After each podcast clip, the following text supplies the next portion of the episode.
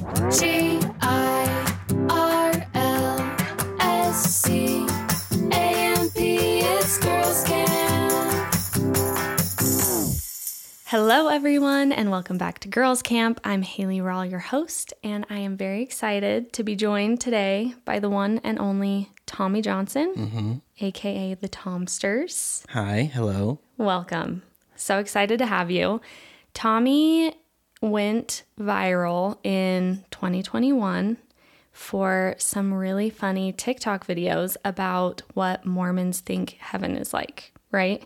Yes, yeah, that's kind of where it all started. It all started for you. And since then has become a bit of an internet sensation.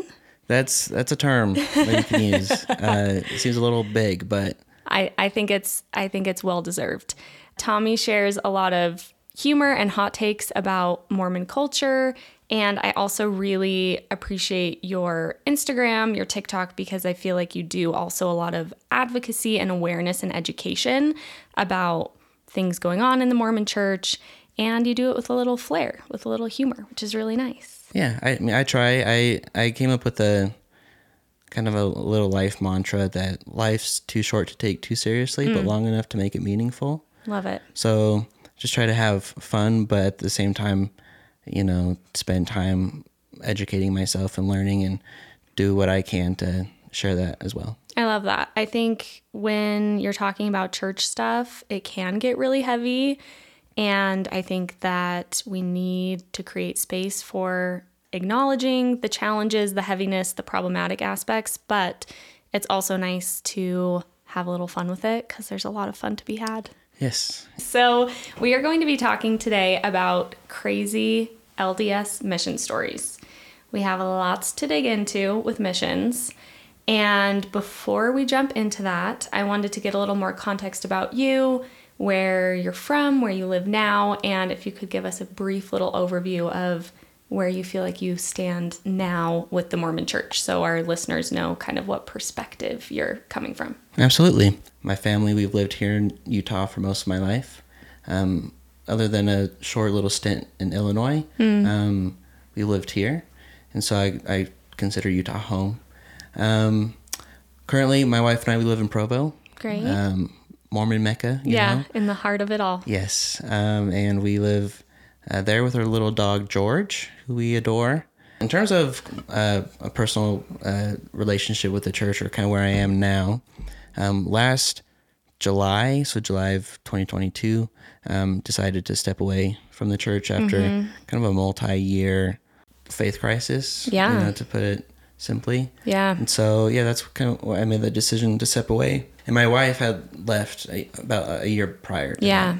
that. Um, and so, yeah, it's kind of where we are. Where we both consider ourselves, you know, post Mormon. Um, and yeah, Isn't it funny when you're trying to like label? It's such a giant experience.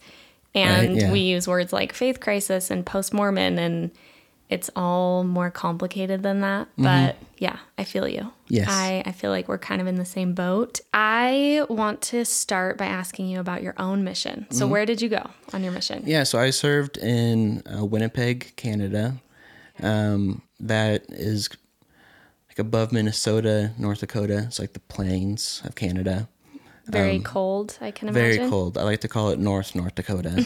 um, but yeah, it was very, it was quite cold. Um, we had a the mission rule was if it was minus forty or colder, then you could stay inside. You're kidding me. No, that was like that was the cutoff was minus forty degrees. So, did you wear snow pants and stuff? How did you go outside? Yeah, well, so um, from probably like November until at least March, um, under my slacks, I always was wearing like running pants, Yeah, and like long just johns and stuff. up. And but yeah, it was, it was pretty cold. And then the weird thing was in the summer it get really hot, mm. and so there there's this big Worst of both worlds. Yeah, it kind of was um, weather-wise. Yeah. Um, but you know, I, I, yeah, I think we'll get into this, but I really did have a good time Yeah. overall. Yeah. Um, but yeah, weather-wise, it was. It was Yeah. I want to hear more about that. First, I want to ask, how did you feel when you got called to Winnipeg? Were you excited? So I was actually ecstatic. I was Really? so excited because of a couple reasons. Um, first, Um, so I was in high school when I got my mission call. Okay, yeah, Um, I was a part of like that first uh, generation that could leave at 18. And so while I was in high school, I was in this um, AP World History class, and we spent a day on Canada. There's this kind of like jokey attitude towards Canada, like you know our neighbors up north do to do. And I just had this thought to myself of like, why do we like laugh at Canada all the time? Yeah, Canada is kind of a joke for yeah, kind of like a meme country, Yeah. you know. And so Yeah, I just thought, like, why is that? So I, I like did like a light Google on Canada, and for whatever reason, I just like fell in love with Canada. I was like, Cool. Canada's pretty cool. Like, I don't know why we make fun of it all the time. And so that paired with my very strong desire to go foreign, to leave the United States for my mission, but not have to learn a language. Hey, perfect. So I just have this like sweet spot. That's amazing. It's nice because you're foreign, but you're not like too foreign. Exactly. Seems yeah. like, like you said, the sweet spot. I went on my mission to Berlin, Germany, and kind of similar almost. I always wanted to go to Germany. Wow. I studied German in high school. My dad served his mission in Germany. And from the second I decided to go on a mission, I just knew I was going to go to Germany. And even, you know, you have to take a little headshot for your mission papers. Mm-hmm. I remember my friend took the photo for me and we were like, try and look like a European missionary. and I don't know what even I meant by that, but it worked. I was gonna say, yeah, you nailed it. I nailed it, Yeah. apparently. And yeah, it's funny because I got to go to Germany. And then once I actually got to Germany, I was like, I wish I was in Colorado. Aspen. people yeah be- people yeah. seem more nice in colorado than they are in in germany um okay so you were excited to go to canada and if you could sum up your mission experience you said you had a good time Mm-hmm. tell me more about it what was the mission culture like how did you do on a mission Yeah. what was your overall kind of experience Yeah, overall, I would give it a positive grade. Obviously, that's a mixture of really great experiences and some not so great experiences. Uh, for me, it was at this time in my life where, I, again, I I graduated high school, then twelve days later went to the MTC. wild So I was a child. yes Um, and in terms of like world experience, also very much a child. yeah pretty pretty low on the world experience Yeah, because my MTC or going to the missionary training center, it's in Provo. It was just, it honestly felt like a two week long EFY. To Yeah, me, the which MTC is kinda in- like And that. that time was like the best for me. I loved it. So then we go out to Canada, and my first night, I just bawled my eyes out. 'Cause I just was like, what is this? i miss the mtc Um, You know, I- yeah, I miss the MTC. I miss my family. Um, but I, I really did love it, and I know that people who have left the church can have a complicated experience. totally And one thing that, if I'm being honest, why I think it might be a little easier for me to have a positive experience is I didn't teach, quote unquote, successfully teach and like baptize people, a ton of people. interesting Um, so I don't look back now and see people who have like joined a, a religion that I no longer agree with and Yeah. see them live that. Yeah. Because I just didn't happen for me. Yeah. Which at the time I was like bummed, but now I'm like maybe that's a blessing in disguise that um like you don't have to numbers give them a wise, call now and be right like, and be like hey. hey like you might notice a different vibe on my socials. that is something that I admit that that might be one Yeah. you know, Yeah, that's a good point. I hadn't thought about that. but yeah, I really did like it because as my first time out of my parents' house and whatnot, um, it, I learned a lot of good life lessons of just Totally. taking care of myself as a human, becoming an adult, a young adult. Yeah, Yeah. I, I have fond memories. It's such an interesting thing to reconcile because I really loved my mission. I also feel like my mental health was in a terrible place. Yeah. But it's almost like really high highs and really low lows. There's so much that goes into a mission experience. Like you said, a lot of it depends on where you go, a lot of it depends on the mission culture. I feel like mission presidents make a huge difference in how well the missionaries end up faring on the mm-hmm. mission. And like you said, you know, depending how many people you teach, how busy you are, there's even a personality. I mean, you seem like a fairly outgoing guy. Well, that I, this may shock people, but I really have a hard time like talking to strangers. Really? Yeah. So was that not hard for you on the mission? Um, that was it was really hard. I Yeah. didn't talk to my first like stranger uh, by myself for like a couple months in. So I was just terrified. Mm. Yeah. and if anyone sees pictures of me at 18, I look like I could have maybe been 14 or 15. and so I was just this kind of like really small, quiet kid asked to be the opposite of that. That was the scariest thing to me. I was like, oh, I'm going to have to talk to a stranger. Yeah, approaching strangers is one thing. Yeah. It's not really something in any culture that's very typical to literally walk up to a stranger. Plus, you're wearing a suit and tie, or I was wearing the weird dress or skirt. You have a name tag. And then not only are you approaching a stranger, you have to talk to them about religion or God, which a lot of people are not super comfortable talking about, even in their close circles. Exactly. And now they have a stranger who's young, maybe looks 14. Yeah, I mhm. probably looked 14 as well. And it's a lot to ask, I think, of young missionaries. And I feel like one of the magic kind of things about a mission is it does feel so hard, but you just do it because Mm-hmm. you have to do it. Yeah. And looking back, I'm kind of proud of myself that I was able to white knuckle it. But I also look at people who do have really serious mental health struggles on missions and admire them even more if they're willing to say, I'm not doing good, I gotta get out of here. Because I think that can be the harder thing. Absolutely. I think that there is a better understanding of mental health. I feel like there's a, a, a better, or at least a bigger community for early return home Mm. Yeah. missionaries. But prior to that, there's always the assumption of like something really bad must have happened. Yeah, you had sex with the mission president's daughter, Yeah, or else you wouldn't be home. Yeah. Exactly. Like something wild like that. Yes. It's like, actually, no, I was like, could not get out of bed Yeah. because I was so sad. Yeah, I had like, depression. That's the sort of trap of a mission for people who don't have a good experience on a mission is you don't want to stay but you literally can't go home. I think a lot of people go out on a mission and the mentality is I will do this no matter what, which I think can set you up for some pretty severe mental health stuff mm-hmm. because if you don't want to be there but you don't feel like you can leave, that's a hard spot to be.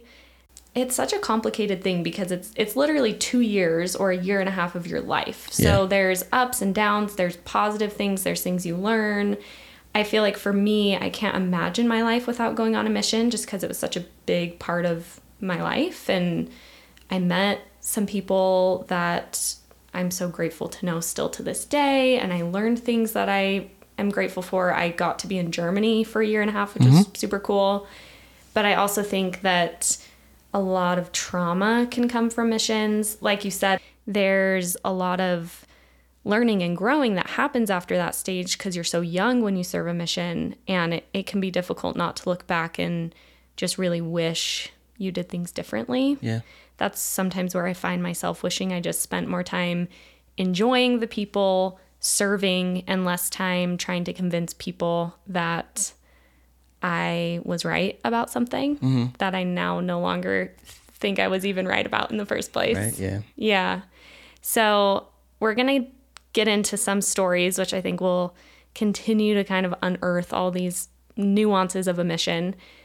Do you have any crazy mission stories? Anything really wild that happened to you? Yeah, I, w- I was thinking back, and I, as a missionary, made a very concentrated effort to not have too many crazy stories. Yeah. I was very much a rule follower because I, I was very much convinced that that would affect my ability to to be like a conduit and representative of Jesus Mm. Yeah, Christ. yeah. And so I was like, if I do anything wrong, then someone's salvation could be like on my shoulders. Yeah. Something that big of a deal. Yeah, so I feel. was very scared of waking up at 6:31 when the wake up time is 6:30 or staying out till 1 minute past or whatever because even though I knew like maybe like physically everything would be fine it was like spiritually Mm. I might mess this whole thing up for someone's eternal life It's crazy. and that's just I put that pressure on myself yeah, it's a lot of pressure. all the time. I had a, a companion,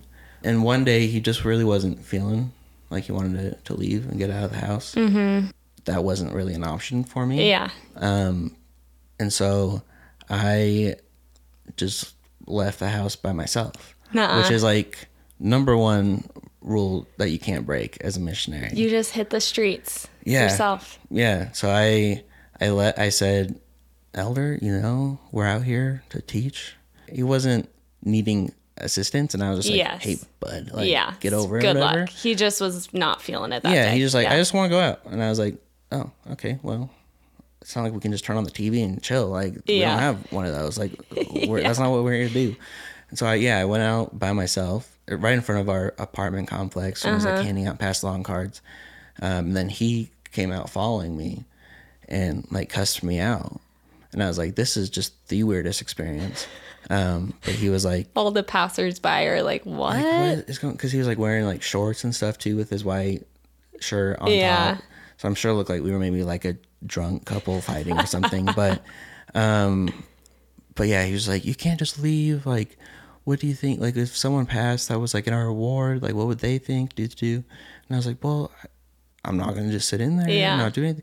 So we had this Seemed little. like a good compromise. yeah, I was like, you get to stay. You get to do what you want to do, and I'll do what I want to do. Yeah, I'm, I'm out on the Lord's work right in front of the apartment building. Yeah, because I really, again, I had these thoughts of like, what would right, like, what would Jesus do? Because I knew like the rule was like not leave. Yeah. But also Nephi's rule was like not to murder, but like God was like, that's fine for this one time.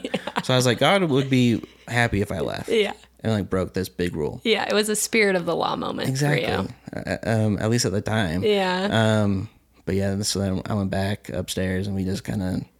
Uh, Watched the testaments. uh, probably I, we let just emotions lower and everything was fine. Um, Yeah. that was probably the most, I guess, crazy thing I did. Which you know, on its surface, doesn't seem that crazy, but in the context of it all, I'm like, man, that is a level of confidence I don't know if I'll ever have again. Yeah, go you. Like, you know what? I'm getting out of here. I'm Uh, doing this no matter what. Yeah. That's crazy because, again, for people who don't know, you cannot leave your mission companion side. Yeah. Literally, in the apartment, I guess you can kind of be in separate rooms, but even that, you're really supposed to keep an eye on each other. So it's wild for me to imagine as a missionary stepping outside of a building by myself. You just don't do that.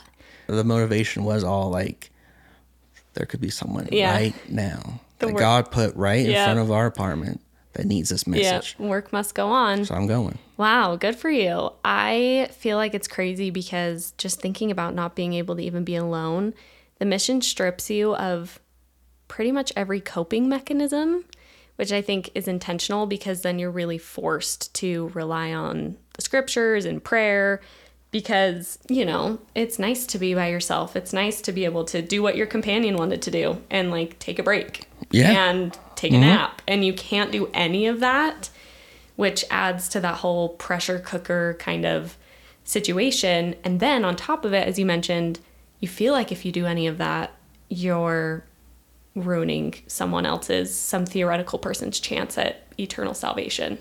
Yeah. So it's stressful. Yeah. Because I, I had heard en- a, enough stories, someone sleeping in and then, Yep. you know, or just whatever, and it ruining someone someone's life. Yes. Like beyond this one. And you're just like an 18 year old, freshly graduated high school Yeah. guy. Who was truly just trying to do his best. Yeah. And that, and I didn't know what that looked like. And so I adopted that. Like that, your best is like not messing up yeah. everyone's uh, eternal life. Yeah. Everyone that you see, like over there or over there, Yep.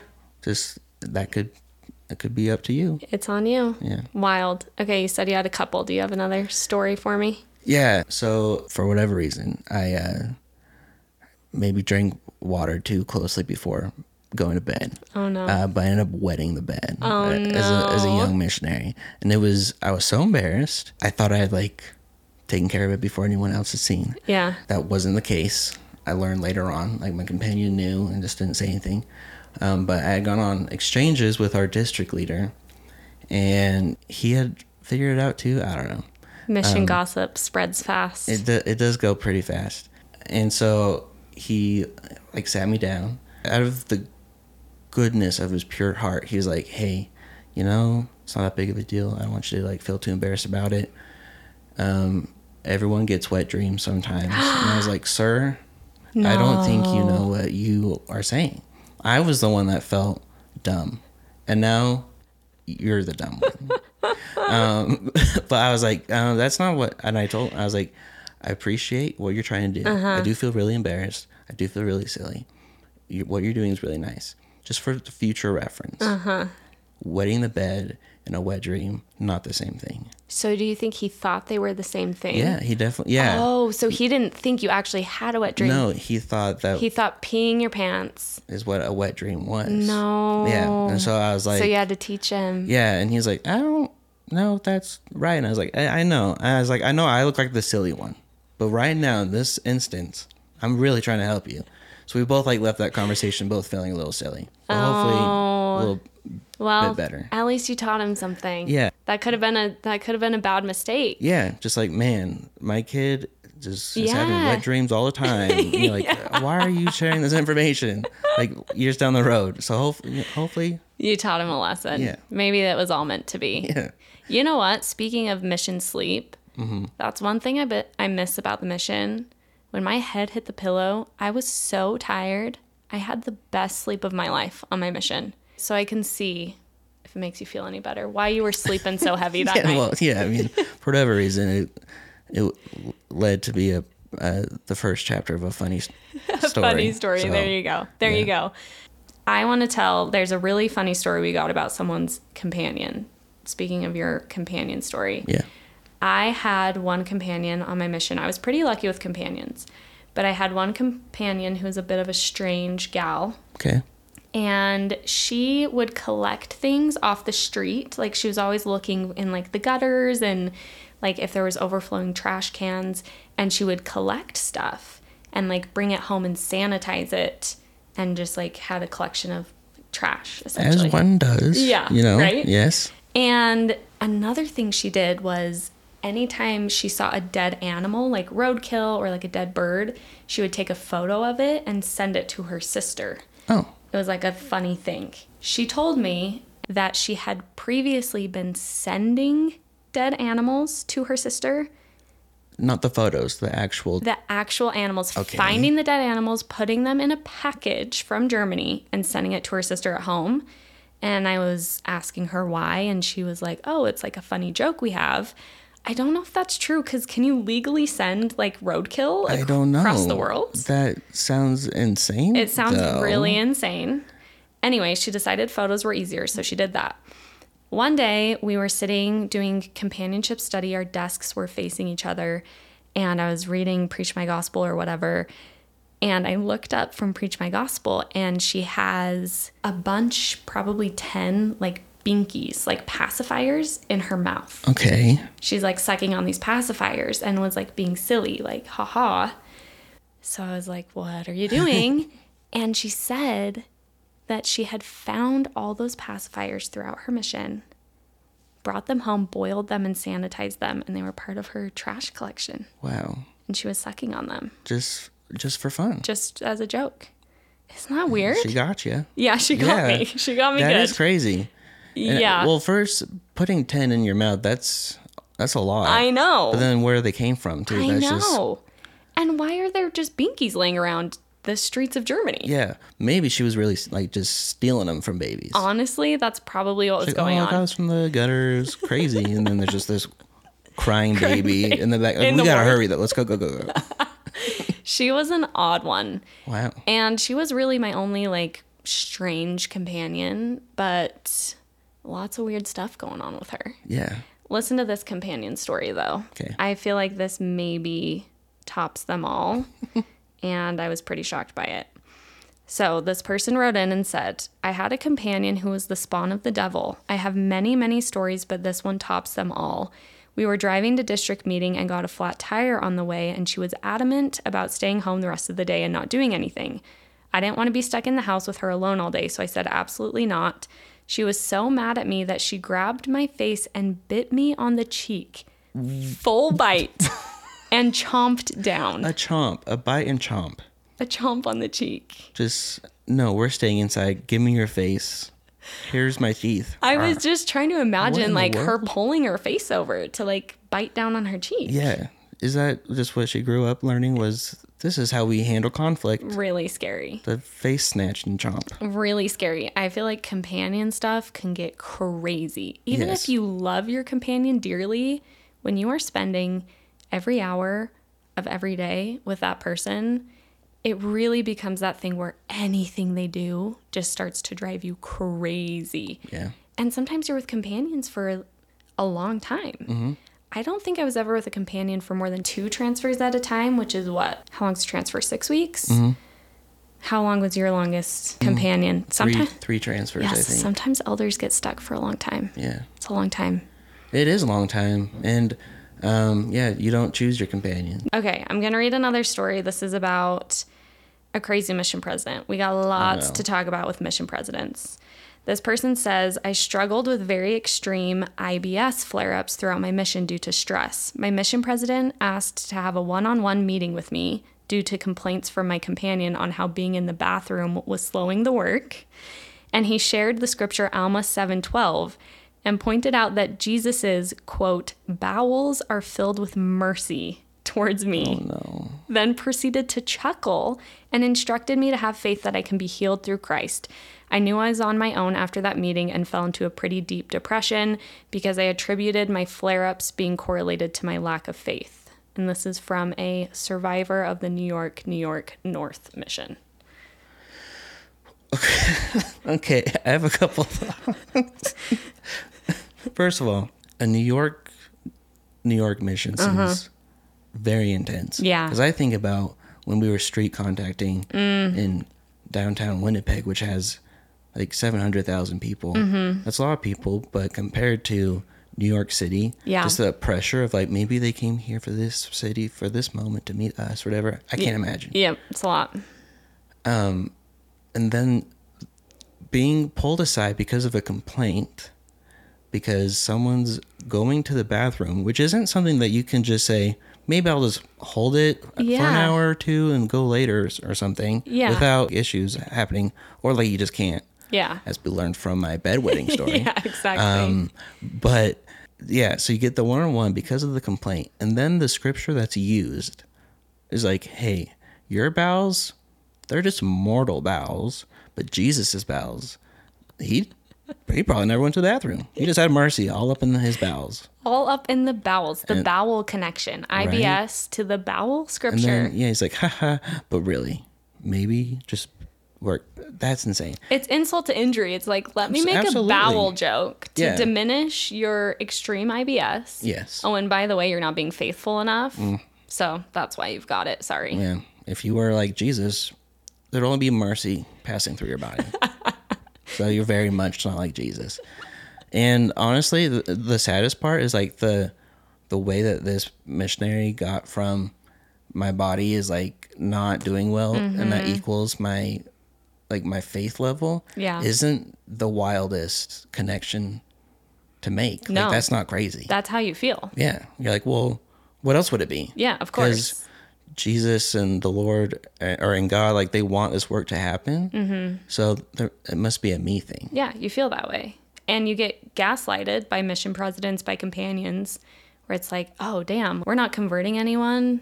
Must be because we're not working out hard enough for Mm-hmm. our morning exercise. Yeah, You make those connections. Absolutely. It's weird. It's Yeah. irrational, but when you're in that really intense mission situation, you feel that way. And then again, you have, I mean, a mission president is the ultimate authority. And then they're telling you that directly. I'm sorry to this person, but you survived and you Yes. lived to tell the tale. And I hope your IBS is doing better. I hope your bowels are have been merciful to you. yeah, exactly. Okay, here's a fun one. I am convinced my mission is one of the most disobedient missions out there. People were getting sent home around the clock, and that was even with our chill mission president who would give missionaries second and third chances. There were houses of elders who would just stay home and work out, listen to music, play video games. We were in a third world country, so getting a hold of stuff like video games took quite a bit of effort. There was another group of elders who went out and got tattoos, then hired prostitutes for the night. There were also elders and sisters hooking up with each other, and there was a group of, quote, rebel missionaries who called themselves the Gadianton Robbers and held secret meetups outside of their areas and got members involved in everything. I don't know what they did exactly, but I've spoken to people who served in other missions in the same country, and they said it was a thing in their mission too. Okay, something we got to address. The Gadianton robber, urban legend. Did you hear that on your mission too? yes. The secret combinations. Yeah, like they had cut out parts of their garments or something. Mm. You could like rub their shoulder and tell if they were in the group or not, Oh, or I've never heard that one. yeah, like they just gave like an extra cut in the shoulder Oh. so you could like Know if they were part of it. yeah. But that was always from someone who had heard it from someone. Yeah, it was- was like the last mission president, like right before we all Yes, got there. exactly. It was always right before we got there. It was always the last mission president. I always heard that one, the Gadianton Robbers Secret Combinations missionaries. I always heard the urban legend of elders and sisters hot tubbing in the baptismal font. Did you hear that one Mm-hmm, Yep. too? Yep. And then one of my personal favorites, the two sisters. So this was a story everyone told. And in my mission, I was told this is like, oh yeah, there were two sisters in our mission right before you came. They were driving in their car. They ran out of gas. They were far away from gas stations. So they put water in the gas tank and then prayed that it would turn to gasoline. And it was like, ha ha, those stupid, stupid sister missionaries. A, probably didn't happen because we've all heard it. And B, sad that we're making fun of sisters. Absolutely. Yeah. I mean, so- Jesus did it. Right. Yeah. He was changing water all the time. Yeah, exactly. Um, yeah, I heard that story verbatim. Like even before you started getting into the details, so I was like, know. oh, I know what, what this story's gonna be. You knew every beat. Um, but yeah, you know, I do think if yeah, haha, whatever. But honestly, the fact that it was, and I've talked to other people heard the same story. Yeah. That it's consistently sister missionaries. Yes. Um, I don't think that's by accident. Yeah, it's of, rude. Of course, elders would be smart enough to Right. not do something that dumb. So it's just the sisters who like put the water in and Right. Those crazy silly sisters. Yeah, Crazy ladies. Yeah. So, um, yeah. It is funny how the, there's those stories, though. I remembered one more, and this is Yeah. a funny one, too. I'm curious if you've heard it. It always happens in like South or Central America. There's a missionary who goes to an area where they name their first children after the father's first name. And the missionary serves in the area, leaves, and a year later, there's a blonde little boy named Elder. Yes. Yeah. I believed that one growing up because I was told that one when I was, I think, like young in high school by my friend whose brother had served in Honduras or something. And I remember my mind was blown. I was like, missionaries are like having kids? Yeah. with- What in the world? what in the world? Yes. The blonde little boy named Elder. But also, uh, the idea that like elders and sisters hook up, and for you know whatever that hookup means, and that like do they like Yeah. What are we talking about? give talking a about high here? five a little too long or something? I don't know. yeah, a hug. Um, but that one I I believe happens. Yeah. Sometimes, yeah, it's got to. right? You just have groups of Young, young, horny adults that aren't allowed to touch anyone yeah, or each other. exactly. Yep. That has to happen. It has to happen. Speaking of that, my mission president was infamous for being a matchmaker mission president. Oh no. Oh, yeah. He wanted his missionaries to marry each other. He didn't want them to do anything on the mission, but I went to a mission leadership conference. He taught us the trainings or whatever. And then at the end of the conference, he went on Facebook on the projector and scrolled through images on Facebook of all the missionaries that had gone home because mission presidents served for three years. So that had started, he had started his mission with, had gone home and married each other. And he would always say, Elders and sisters, you always need to be thinking about the next covenant, like a temple marriage. But he fully would actively try and matchmake. Isn't that crazy? That is crazy because that's like a big rule. It's a huge rule. Don't do that. But Yeah. Don't look at each other, don't think about each other. yeah, I think he just wanted the missionaries to marry each other because A, I think he felt like they would then stay in the church. Yeah. And B, I think it just benefited him because he's like, sweet, now, you know, I can go visit two missionaries in one two go. in one exactly. It's kind of like a grandparent thing almost. Yeah. Like then they have mission babies and Yeah. it was weird. No, that's a good point. That like grandparent to grandchild relationship is real Mm-hmm. Yeah. because they're Yep. typically that kind of age, the mission Yep. presidents, Yep. and so I can definitely I can see like, oh, you know, we just really like you two as people. Yep. You guys are both, you know, killing it out here. Maybe after, Yeah. you know, whatever. But in the context of it all, where that's like, It was weird. It was inappropriate. But Yeah. we, we have tons of people from my mission who have married each other. yeah, well, tons. So I'm like, I well, guess he worked. and a lot of them have left the church too. So I guess that part didn't work. Ah, But darn. okay, this is one about a visiting member of the 70. Did an apostle ever come to your mission? Yeah, Elder Chris- Christofferson came. Oh, I really Um, liked Elder Christofferson. Yeah, and then Elder Soares, who's a apostle Oh, yeah. now, he was in the 70 at the And time, and came? he came as well. Well, listen to what this 70 did.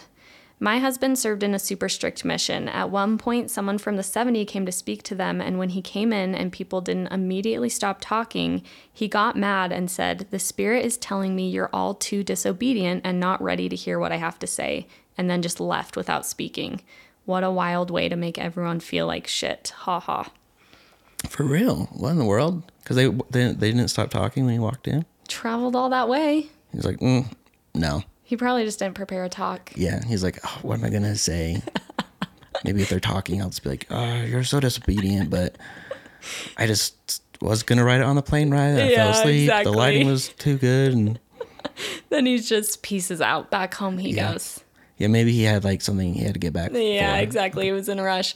So Elder Bednar came to my mission Oh wow. and he did a Q&A. Mm-hmm. And this one elder raised his hand, got called on. He stands up and he says, "Elder Bednar, I just want to know, is there anything I can do for you?" I want to throw up. It was the worst. I will say of my mission president, I actually really liked my mission president in a lot of ways. Yeah. He was sitting behind Elder Bednar on the stand and he literally did like a gun to his head when the elder was saying that and like pretended to shoot himself. Oh my goodness. we were all like, Elder, there's nothing you can do for Elder Bednar. He's okay. no, he's fine. And Elder Bednar actually handled it like fairly gracefully. I think he was like, just keep doing your missionary Just work. Working hard. Yeah, it was bad. Oh man. Would you have guessed that that guy would, would have been the type of guy that would have said that? Yeah, he was the type of guy. like- like, when he got called on, I think everyone was like, eh. He like stood up, put his Uh-huh. suit coat button up. yeah. said, Elder Bednar. Yes, exactly. he, Oh, jeez. he wanted to make an impression. I don't know where that elder is now. Maybe I'll look him up on Facebook after this. Yes, one of the one of the fun things to do post mission is just to keep ta- tabs on everyone oh to yeah. see where they are. I know. I, I so many missionaries from my mission have left the church that I want to do a post Mormon mission reunion. How fun would that, that be? sounds really fun. I know it'd be so fun. Wow. Connect over. I mean, we could watch the ooh the district. Yes. Were you watch a, the Were you a district. District One or a District Two fan? Ooh So I remember District One was all the missionaries in San Antonio. yes. District and Two was the San Diego. District Two had Elder Moreno, Yes, it did. and he was a hottie. He soccer and player. they taught um Herman. They did. Oh, I want to do a party where we watch the district because the district is so funny it is pretty funny. and so entertaining. It is pretty good. It's good. I'm serious. It's, It's- good television. I've been trying to convince my friends. I'm like, we need to get together, bring our mission journals, read our mission journals, and watch the district. that sounds like an absolute party. yeah, let's do it. Okay. Okay. All right. Here is a funny hazing story. I don't know if you had any hazing in your mission. I served in Sao Paulo, Brazil, and there was a group of missionaries who would harass the new missionaries when they came home to the apartment. It would be all dark with candles around a picture of Joseph Smith, and they would make the new missionaries pray to Joseph oh Smith. Oh my goodness. I learned about this on my first day because my mission president had just sent 15 people home for doing this. Wow. I think the the craziest thing I remember happening even close to this, and I don't know if this was mission wide or if, because truly I, I was just so young Mm. and so eating everything up that I like I believed everything. Yeah, you just that may have just it. been like a human trait, but especially as a missionary, I was trying to like learn from Yeah, all these yeah, yeah. missionaries. So I don't remember everything exactly, but I- I remember uh, a missionary being like, "Hey, have you seen like this scripture that proves that like the Holy Ghost has like a name, like it's a person with a name, Whoa. or like an individual with a name?" And I was like, "What?" And it was just this weird like, look at this scripture and this footnote and this and this, and Mm. it got to like, it said like his name was. I, I can't even remember, but like there was some answer, and I was like, "That's crazy." What was his name? I'll maybe I'll Text me. yeah, I'll figure it out. But then they're like, no, just gotcha, or like right, like I spent like a half an hour. Oh, hour. it's just a trick. Yeah, and they're like, oh, just just joking. And I was like, I thought you guys were like sharing some deep doctrinal, Oh. like on this different level because Yeah. we're missionaries. We're like really getting into it. Yeah, Uh-huh. um, but never forced to or highly encouraged to pray to Joseph Smith. That's crazy. Yeah, that's a crazy one. I mean, it's not too far off. Yeah, I mean it's I mean it's funny. It's hilarious and It's really funny. The dark, the candles, they like really went for it. yeah, they yeah. I I kind of admire it. My dad, he served in Germany, and in Germany, they obviously drink a lot of beer, Mm-hmm. and a lot of the members when they convert, they will have like fake beer, Yeah. Mm-hmm. like non-alcoholic beer. So he brought one of his new companions to this member's house and they had it all set up and the member offered the elder a beer, but it was non-alcoholic. And my dad took one, started drinking it, and he was like, Elder, like you've got to drink it. Oh my it. gosh. He was like, just drink it. Like, come on, you have to drink it. The elder ended up like sobbing, I oh, think. and then they were like, oh, it's No, stop, stop, no. I think there was more hazing back in the day. For sure. I Yeah. remember being told like don't haze the missionaries, but Yeah. I wish I had. Yeah, just a, li- just Just a little. just a know, little bit. I don't want anyone crying, but Oh, I would not have been able to handle it if I got hazed in any way, shape, or form. yeah. Also, I wanted to say to your point about the Holy Ghost's first name or whatever, missionaries love getting into deep Yes. doctrine. Yeah, just late night talks. Uh huh. Maybe this is worth staying up past our bedtime to talk about the three degrees within the celestial kingdom. Yeah. Let's get The, into it. the intelligences. What was oh. before the intelligences? Dinosaurs even exist. Yeah. Do we know? Yeah. Are they tests? Who knows? I mean, you run out of things to study, so True. you, You're like, have to start filling the void somehow. Sure my gospel's not that long. yeah, exactly. Okay, here is a story from a sister missionary. I had an investigator who lived in our apartment complex confess his love for me. He was in his 40s, had a wife and teenage son, and was an ex Navy SEAL. Oh no. He told the other sister missionaries who lived in the complex that he loved me, so they responded and said he would have to be taught by other missionaries or I would need to be moved. He got so angry he threatened to knock down their door at night. Those sisters then came and slept on our floor in our apartment, and we were all terrified. We told our mission president, he said to keep him posted if it got worse. In our next meeting, when we were going to drop him, the investigator told me he had planned our life together when I went back to BYU. He kept texting us, talking about being an ex Navy SEAL, and he'd start counting down, literally texting five, four, three, two, one, if we didn't text back fast enough.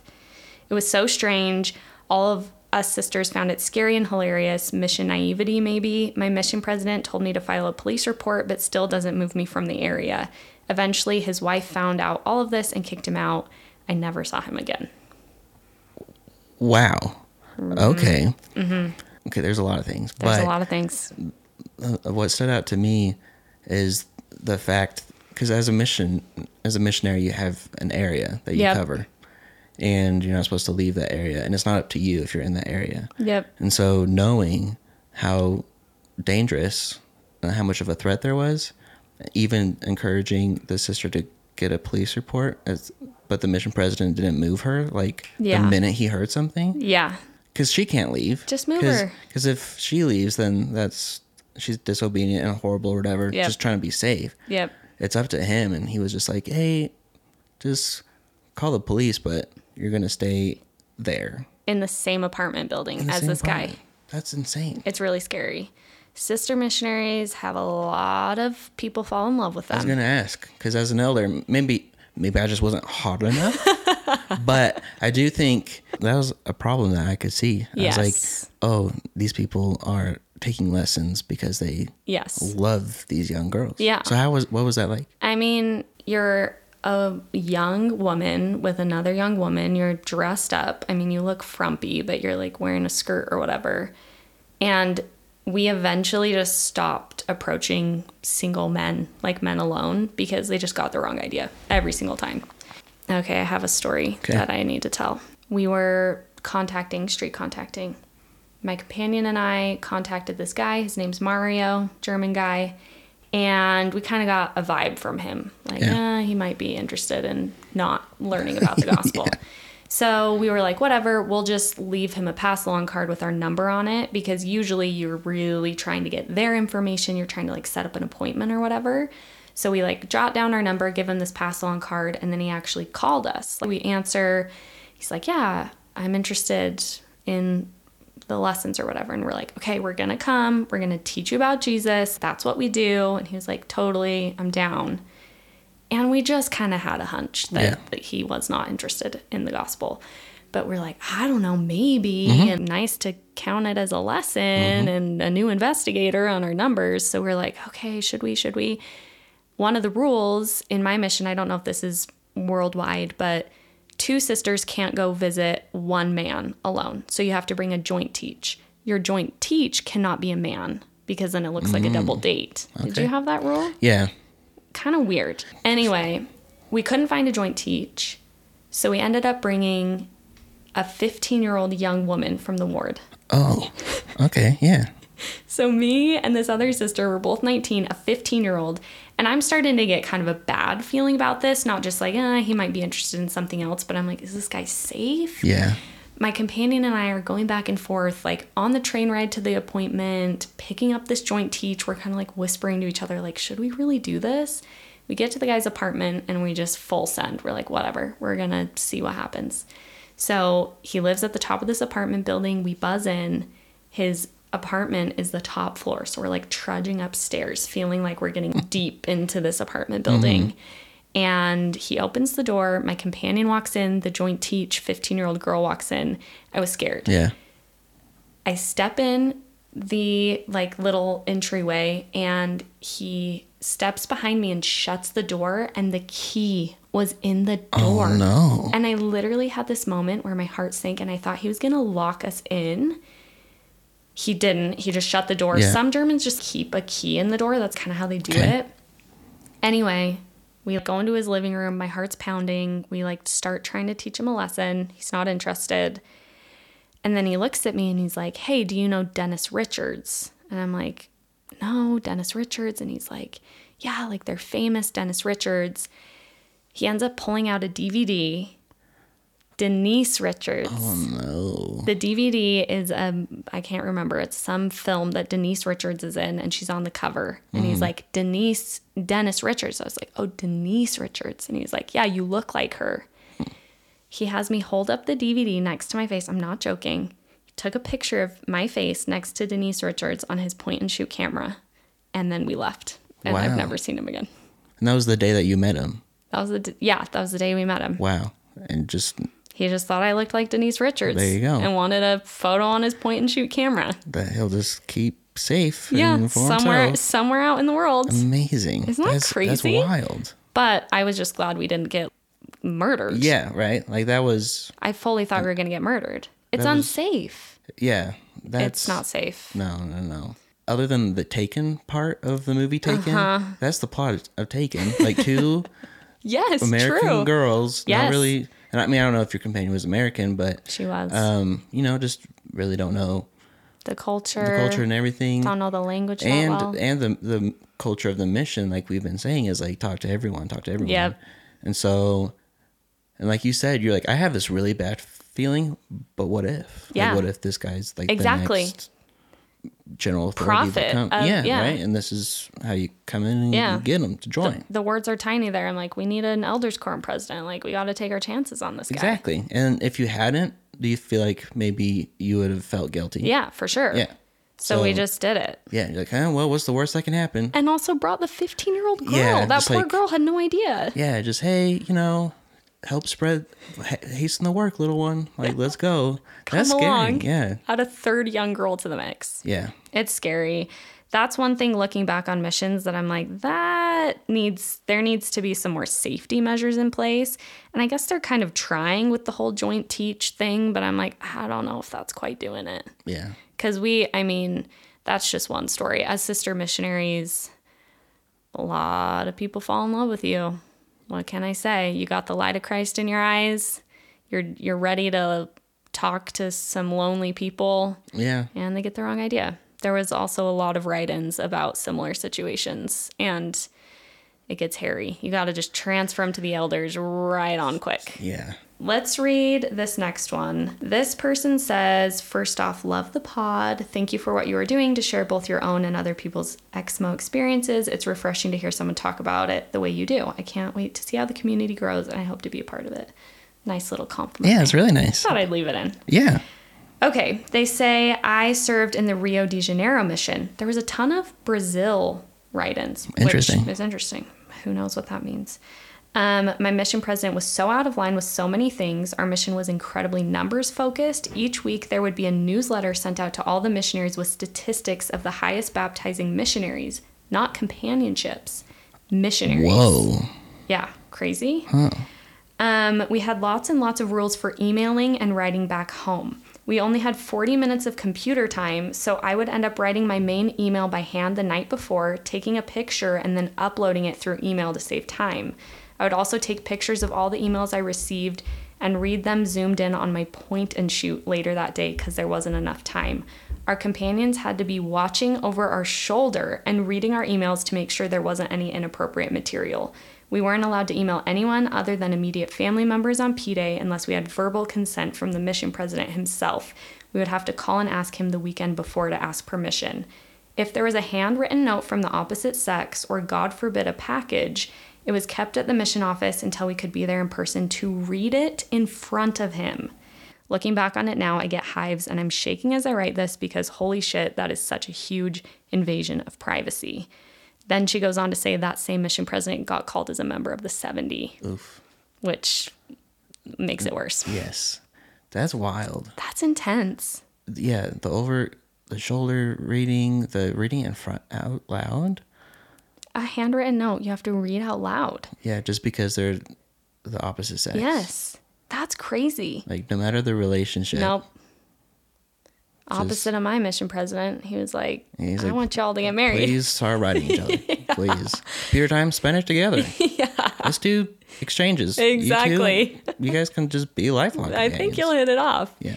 This is crazy. Yeah, that's just that's just the next level because I mean, the whole missionaries. It's built in that you have limited time to write. Well, I guess used to be. Now Yeah. people are FaceTiming and stuff, which I think yeah. is great. It's true. It's think it's changed, which is good. When it first changed, I was still in the church and I was angry, jealous. Same. I was like, this is so dumb, though. that They have it so easy to do. But I was just jealous because Mm-hmm. I called my family four times. Your whole mission two for two years. years. And uh, yeah, so I was just jealous. So I think it's great that you can be connected to your family. Yeah. Um, yeah. That As you seems like a good thing. As a young Um, adult should. Yeah. But yeah, over the shoulder, your companions knowing just everything and really limiting the conversations you have with anyone outside of your little mission. Um, that's that's scary. It's really scary. It's is- so isolating. It's isolating. It feels very manipulative to intentionally isolate young adults and again remove those coping mechanisms, even like talking to their mom. yeah. And when you strip that all away, you really have to rely on the only thing there, which is the gospel. And I think that's intentional.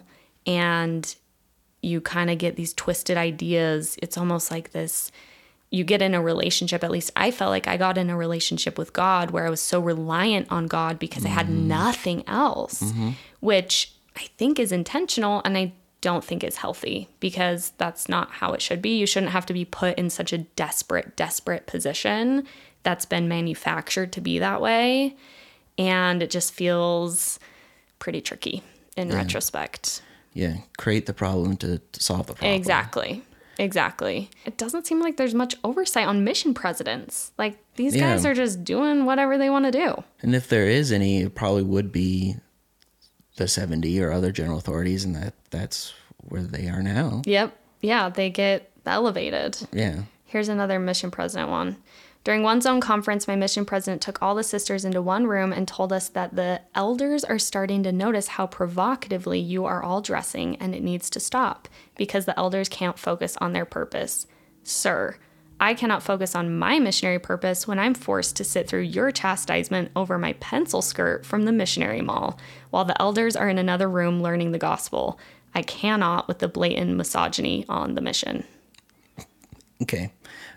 I laugh because that's so ridiculous. So ridiculous. Um, if there's one word to describe the approved wardrobe of sister missionaries, it's not provocative. It's not provocative. this was like maybe this was even pre pants era, right? Yeah, I think so. And so and skirts aren't short uh, or anything. Um, Um, and let's you know let's just throw that aside and say sister missionaries could wear whatever they wanted. Obviously, not their responsibility. And obviously, this was what existed then, and I think it exists in a bigger way. But elders being like, "Oh man," or just men being like, "Uh," like just trying to work hard, and Yeah. these ladies over here just Existing, having needs and stuff.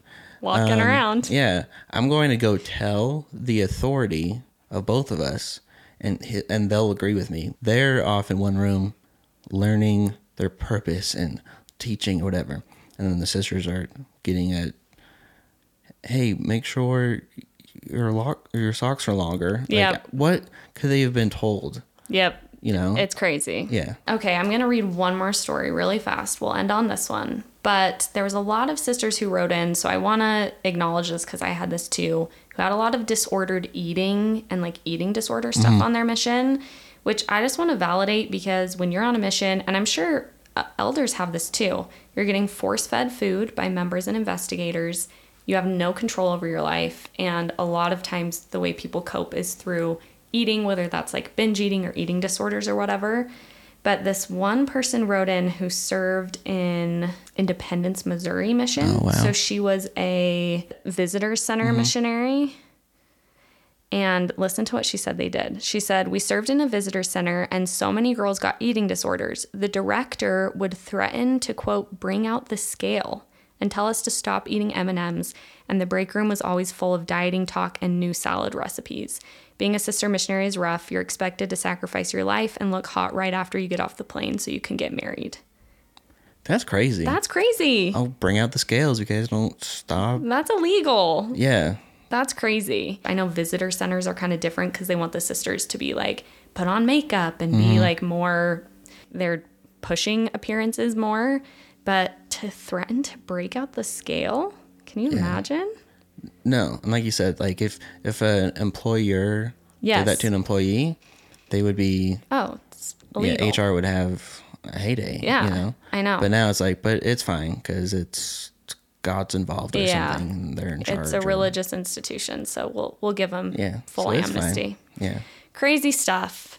Lots of lots more stories where that came from. I'm sure there will be more mission stories to tell, but thanks so much for joining. Oh, of course. Thanks for having me. Yeah, so happy to have your perspective. I feel like it's therapeutic to have the solidarity of understanding we all went through this thing. We all have complicated feelings, but at least we are in it together. So I appreciate you jumping on and talking through all that with me. Of course, yeah, and uh, yeah, I think you know all feelings towards missions are uh, are are real and valid. Yes. I know some people have really, you know, negative feelings. Some people have really positive Yep. feelings, and everywhere in between. So, um, yeah, I I do think even in a, a post Mormon world, being able to talk about like, hey, remember when we all just like dedicated our entire lives to this thing? Yeah. um, that's a place where you can connect and land on and and and kind of form a relationship from there. So, so Absolutely. yeah, you don't have to throw that out with everything else. You know, you Yeah. can keep a mission experience for what it is to you now. Absolutely. I agree. I agree. Thank you to all who wrote in. I'm sorry to the woman whose cheek was chomped on. yeah, the chomped cheek. that might win as far as bad that's things. intense. I wonder if there's a scar. I know. Just like forever remember Yep. the chomped cheek. the chomp cheek. Well, we are sending our healing vibes to her. Yes. Thank you all so much for listening, and we will see you next week. Bye. G I R L Amp! It's girls can.